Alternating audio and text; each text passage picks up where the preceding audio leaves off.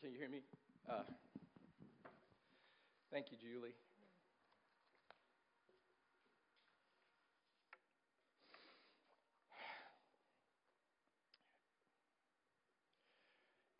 As I contemplated um, what I would talk about um, when Lowell called me, um, I must confess that my heart is heavy and the heart of this nation is heavy.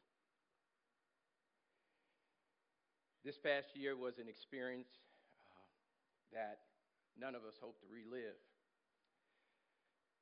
The plague of the COVID pandemic was something that has impacted us and changed us forever. But there is yet another plague. It's the plague of injustice, plague of inequality. And as the collective body of Christ,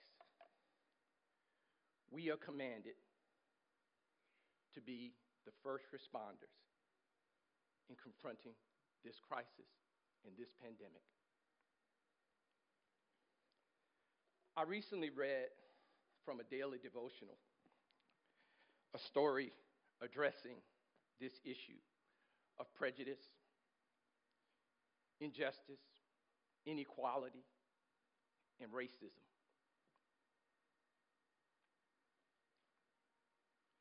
It was a story of a church,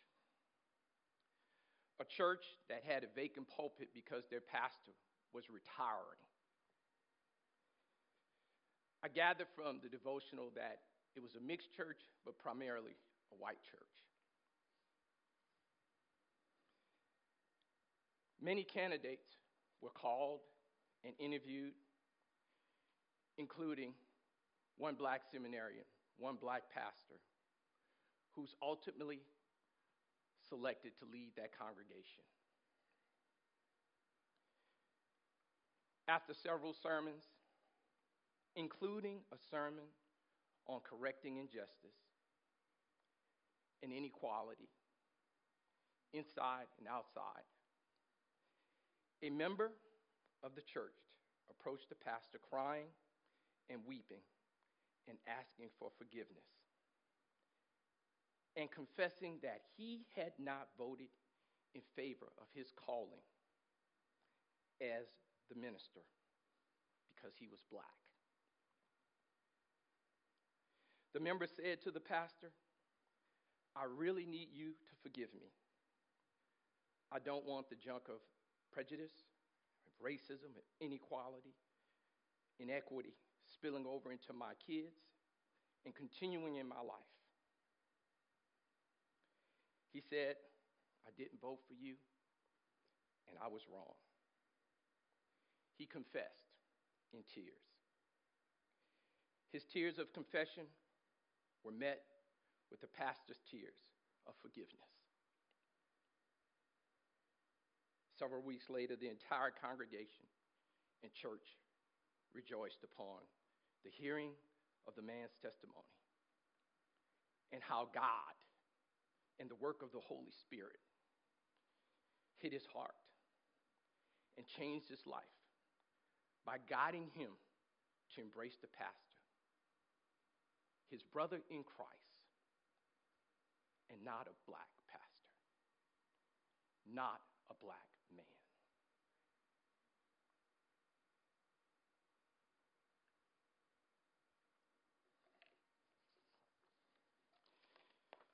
If I had to describe that scenario, I would describe it as diversity of hearts playing in that scenario.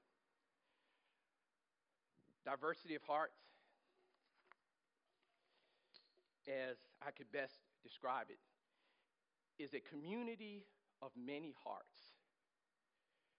sharing one love for God and for humanity. A community one heart. One heart. Sharing one love for God and humanity. There is a common thread that runs throughout that story, and that thread is the diversity of heart. And that thread operates here in, in a couple of ways. First, that diverse congregation that I spoke about, much like River Valley. Within their pews were blacks, whites, folks of different backgrounds, ethnicities. They were there. There was diversity of hearts that came together as one to choose the best shepherd, not based upon race or anything else. To choose a shepherd that shared the love of God and was able to teach without the distinction of anything else but a love for God. Except for that one individual, you had a congregation that believed that diversity is important.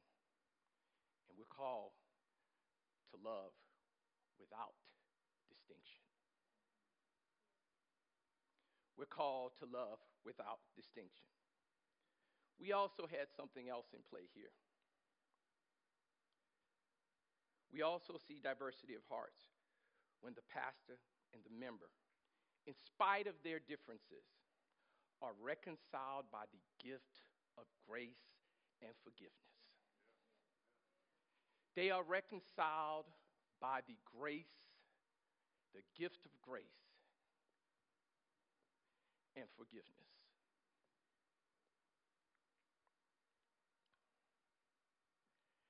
How do we develop as a body? How do we advance? And how do we embrace diversity of hearts? I tell you, brothers and sisters, it comes down to mission and a map. The Mission is our guide to tell us what we're to do and what we're led by and where we're going and the map is our guide. The one thing I want to say is that in the body of Christ, there is no us and there is no them. There is just a singular God and a singular people that He created, and He's called us to that cross where divinity and humanity meets at the core in the center. Where divinity and humanity meets, where our divine God meets his creation, one mankind, one race, the human race, at the cross.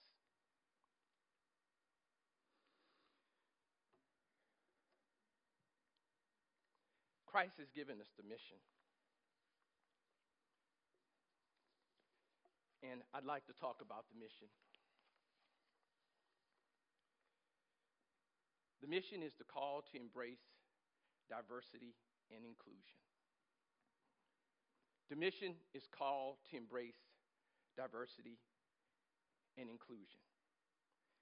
Matthew 28 19 through 20 says, Go therefore and make disciples of that word all, all nations, baptizing them in the name of the Father and the Son, and the Holy Spirit, teaching them to observe all that I have commanded of you. And behold, our Father God says He's with us always to the end of this age. I highlighted the word all because all is all inclusive without exception, without distinction, without class, all means all.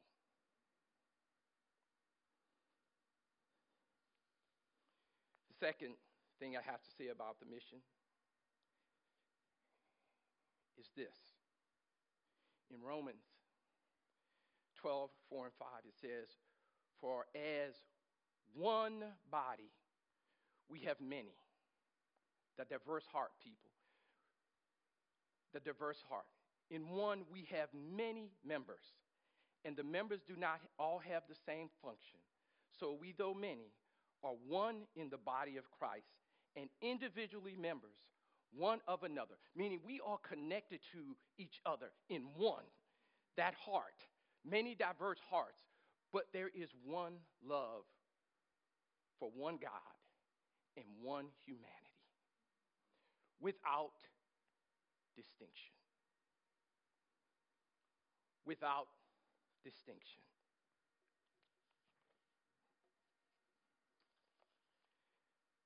Further, the call for to embrace diversity and inclusion, John 3:16.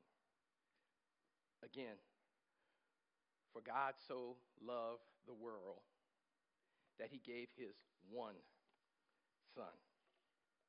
He gave his one and only son that whosoever believes in him shall not perish but have eternal life. We're back to one. Unity.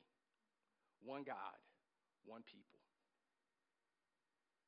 One God for all people.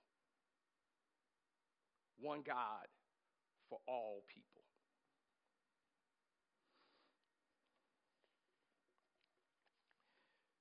The mission, as I said, is our guide. But the map provides direction. It tells us where we need to go, brothers and sisters. And if we follow the map, it will take us to an intersection. The most important intersection of all the cross, where divinity and humanity meets again. It calls us to that collaboration in God's agenda to reconcile Himself to all of mankind. It is that intersection, and I say the meeting at the cross. And as we travel the roadmap, as we travel the road on the mission, there are landmarks we must pass on the way. And the landmarks are noted here. In order for us to get to a place of inclusion and this diversity of hearts, to this intersection in his calling to assist God in his agenda to reconcile himself to mankind. We just have to follow this map. I'm suggesting to you it's not all inclusive, but I think it's a good approach to get us there collectively. And the first thing is seeing God's image in every single individual. Seeing God's image in every single individual. And ladies and gentlemen, I have to tell you that when we looked at what happened to Mr. George Floyd, imagine if Derek Chauvin had looked at him as his brother, as the image of God on him. Would the approach have been different? Would our approach have been different when we mistreat each other if we look for the image of God in our fellow man every single time? Would they be a different approach as to how we do our jobs and how we engage the community and each other? If every time we approached an individual, we see the image of God. when we lose the idea that God is on each and every one of us, we lose compassion. We lose his heart. And you know what? Lowell did a series, and I had an opportunity to read this book by Rabbi Jonathan Sacks. And Rabbi Sacks, in that book, Not in God's Name, talks about violence in the name of God. And he says, you know what? When we start to dehumanize human beings and we call them anything and we describe them in horrible ways as vermin and animals and things of that nature. We are desensitized, and it makes it easy for us to kill. It makes it easy for us to hurt. It makes it easy for us to harm. The flip of that is, but if we see the image of God, could we reverse that? If we see the image of God in every single individual, can we be called to reverse what happens every single day in our community, in society? The second thing on this roadmap and the landmark is this I've kind of alluded to it, but loving without distinction or condition. Loving without distinction or condition. Before I get there, I want to say something. Uh, God shows no favoritism. God shows no favoritism. Peter was rebuked in, in, in Acts in the 10th chapter, 28 24th verse. Peter is there and he's saying, Look, as Jews, we, we can't hang out with these Gentiles. We can't be caught with these people. We can't do this. Jesus said to him, Hey, listen, God has shown me that, show Peter that I not call anyone impure or unclean. And Peter realized that, hey, you know what? God doesn't show favoritism.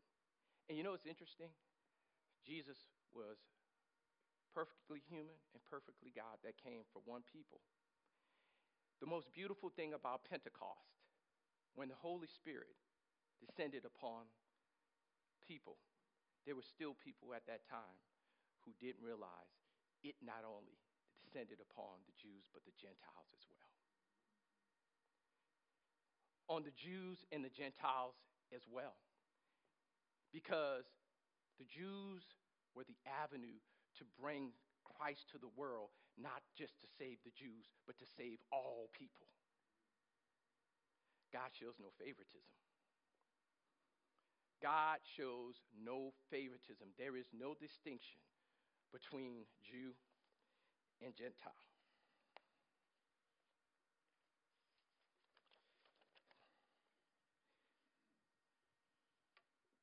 Galatians says it says there is neither Jew nor Gentile, neither slave nor free, nor is there male or female, for you are all one in Christ.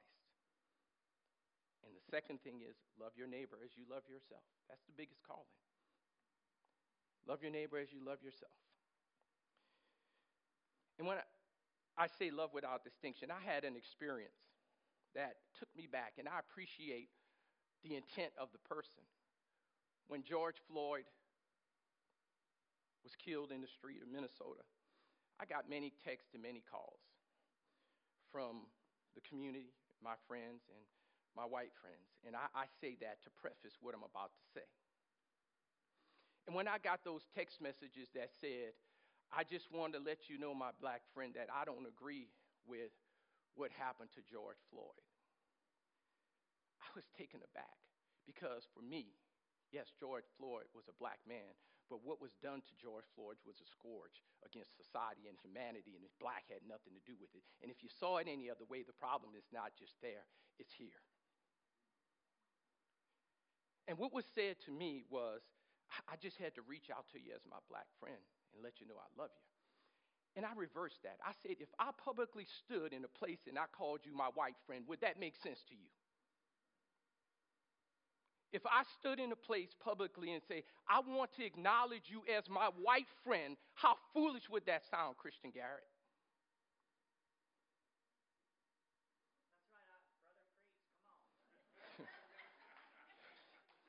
how foolish would it sound? When we love, we love without distinction. People, we're called to bigger places than to talk about I love you because you're black. I love you because you're white. I love you because God loved me first. A unified God loves a unified people that He's calling to the cross. He's calling a collective people to the cross, not as black, white, Jew, Gentile. He's calling everybody to that place. And as the body of Christ, we have the responsibility to take upon the mission and walk with him there. Take everybody there with us. Take everybody there with us. Not that one sheep should be left behind, Julie. It's bigger people than, than this than this idea of separatists. Being, being in the notion that there's us and them. No, there's only us. Because there's a unified, singular God, the one true living God. And He created but one humanity, one mankind.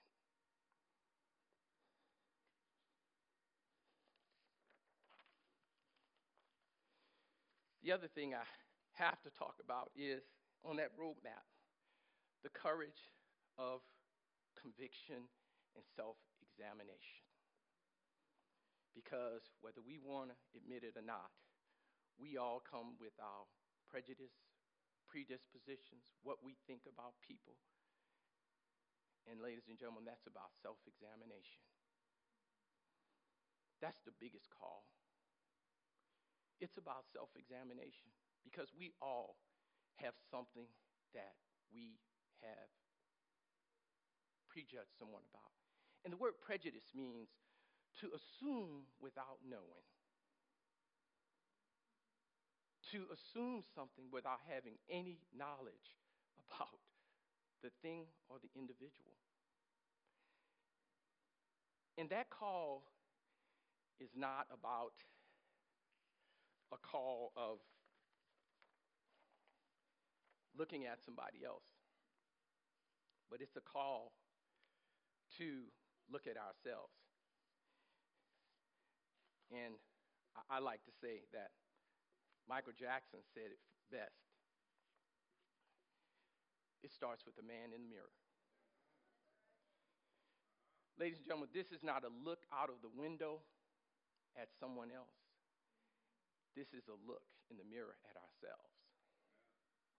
Because what I can tell you is this that we feel certain ways and we have our predispositions and our pre our prejudiced ideas about things and people because there is something that lives in us that's unresolved. Whether that prejudice is motivated, motivated by fear or something else, it requires that self reflection to bring resolve. You know, a counselor says that fear is false evidence that appears real. It's not reality. It's not reality. And that self reflection is what brings us to what's important. Making a tough call to do that soul searching about those things that cause us to look at other people in any other way but as a child of God in any other way but a child of God.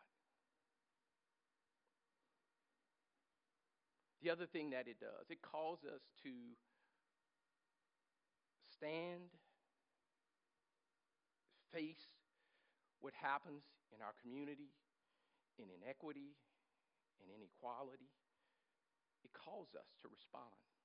Because if, if we don't, we, we can be either, we can commit the act of and participate in the act of inequality and, and injustice in two ways.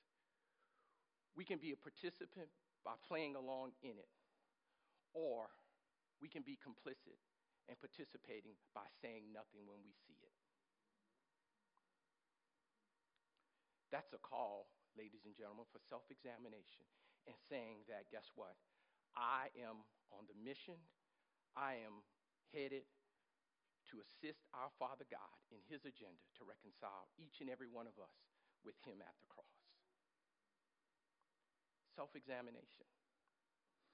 Chuck Swindoll says it best. He says, Examine yourself before anyone else. Here's what's important, but much more thorough with your own self examination much more thorough than your own examination.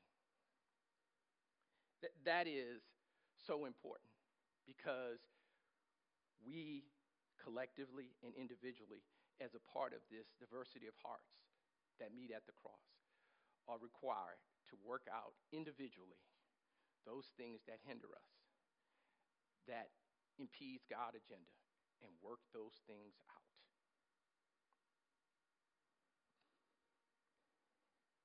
The other thing about the next thing I want to talk about is an important landmark. It is embracing, embracing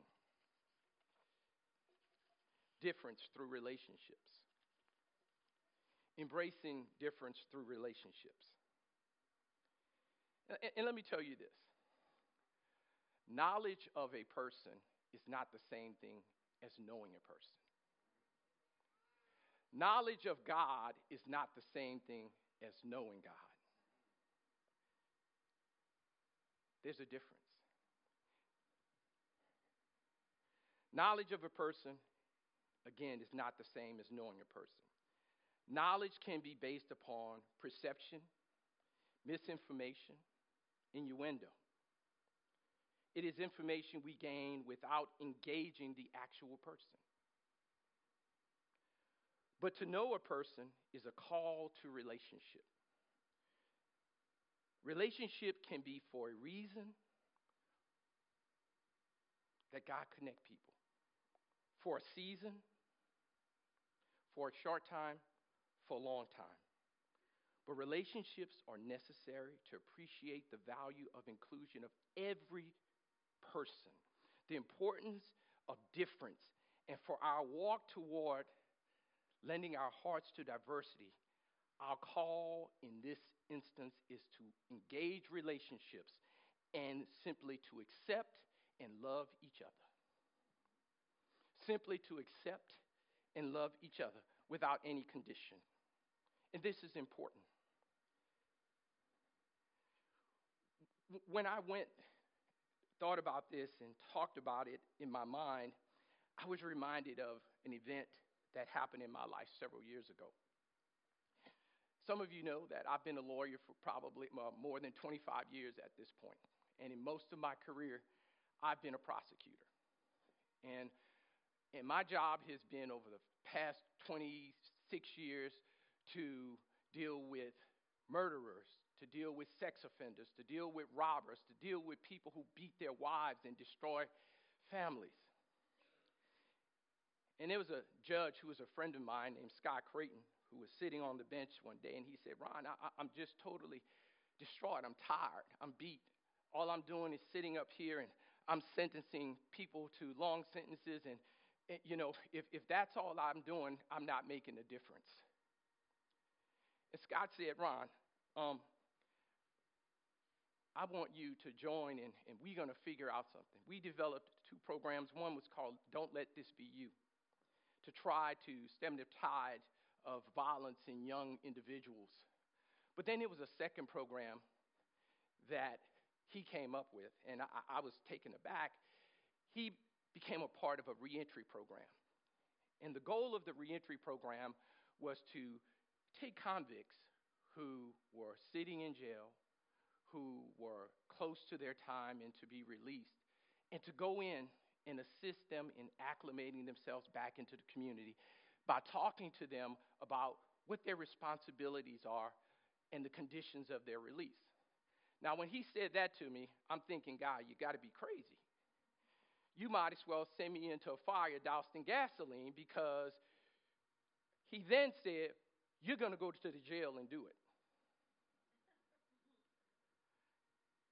I say, Wait, wait, wait. I'm prosecutor. These are the guys over here that um, probably will be waiting for me when I get there. And again, I was just, this can't be real. But I overcame the false evidence that appeared real. And I decided to go in. And ladies and gentlemen, I went into the pod at CCC There are rooms and cells that are all around, and there's one deputy who was sitting there that hit one button, and you heard the doors clack. And every single one of those doors opened, and I saw a sea of orange. And I was like, wait a second. Is this all that I have and I'm by myself? And the door behind me locked too. And I was confronted with about 40 individuals. And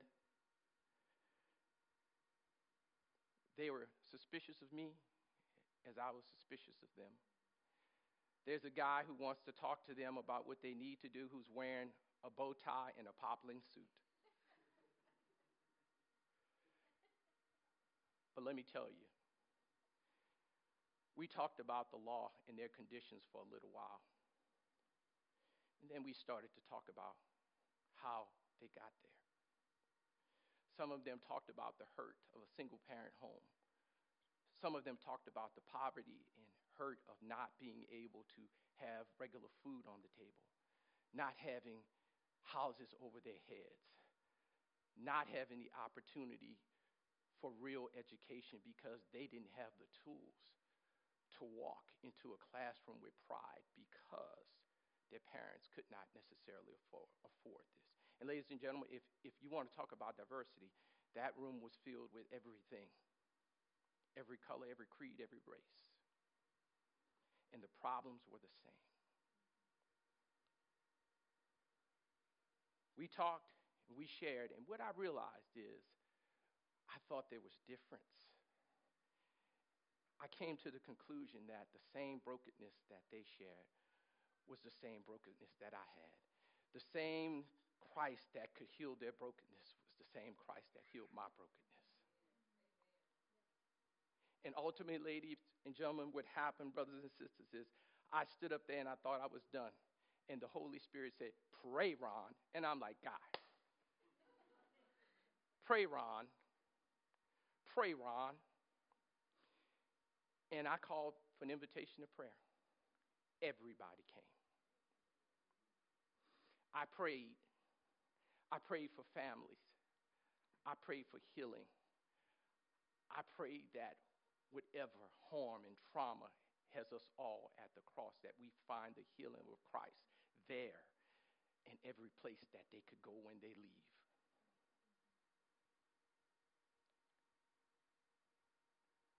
Well, I left there intact, bow tie still in place. False evidence appearing real.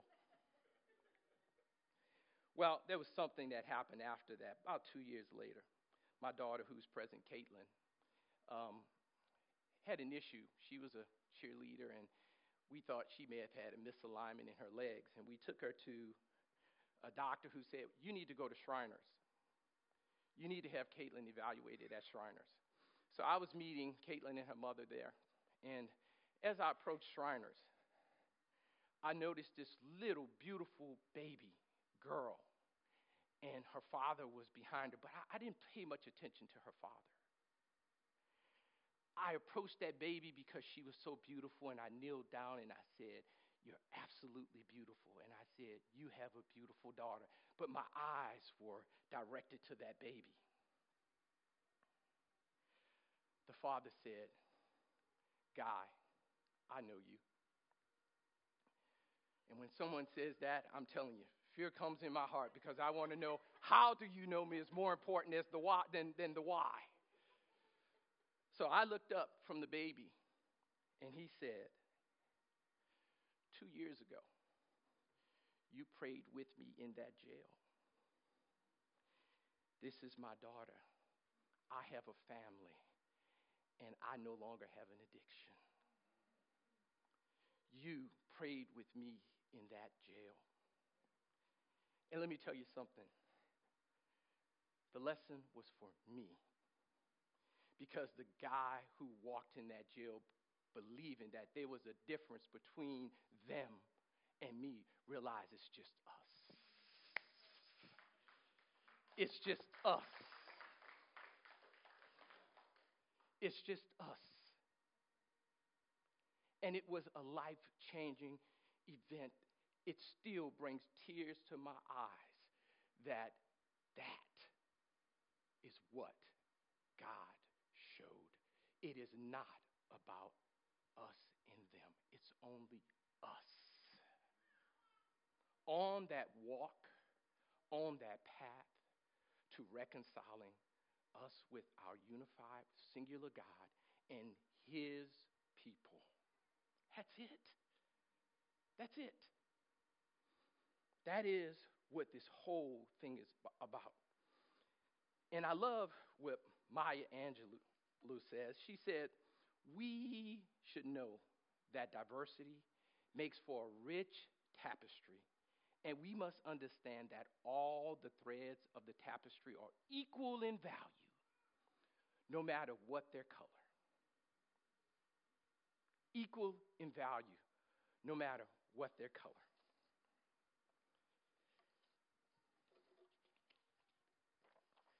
I just want to say to you that we have this calling. And we can decide here today, each and every one of us, individually and collectively.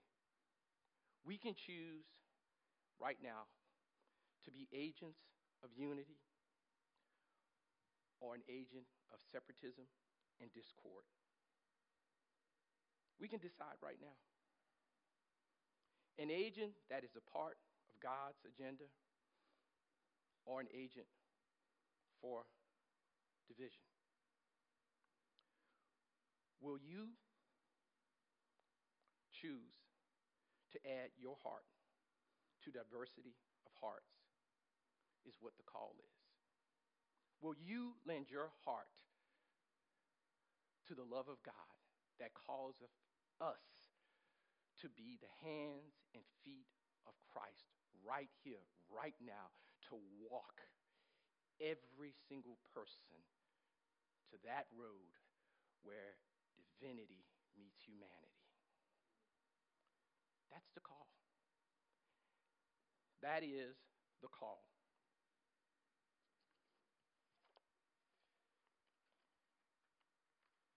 There's one scripture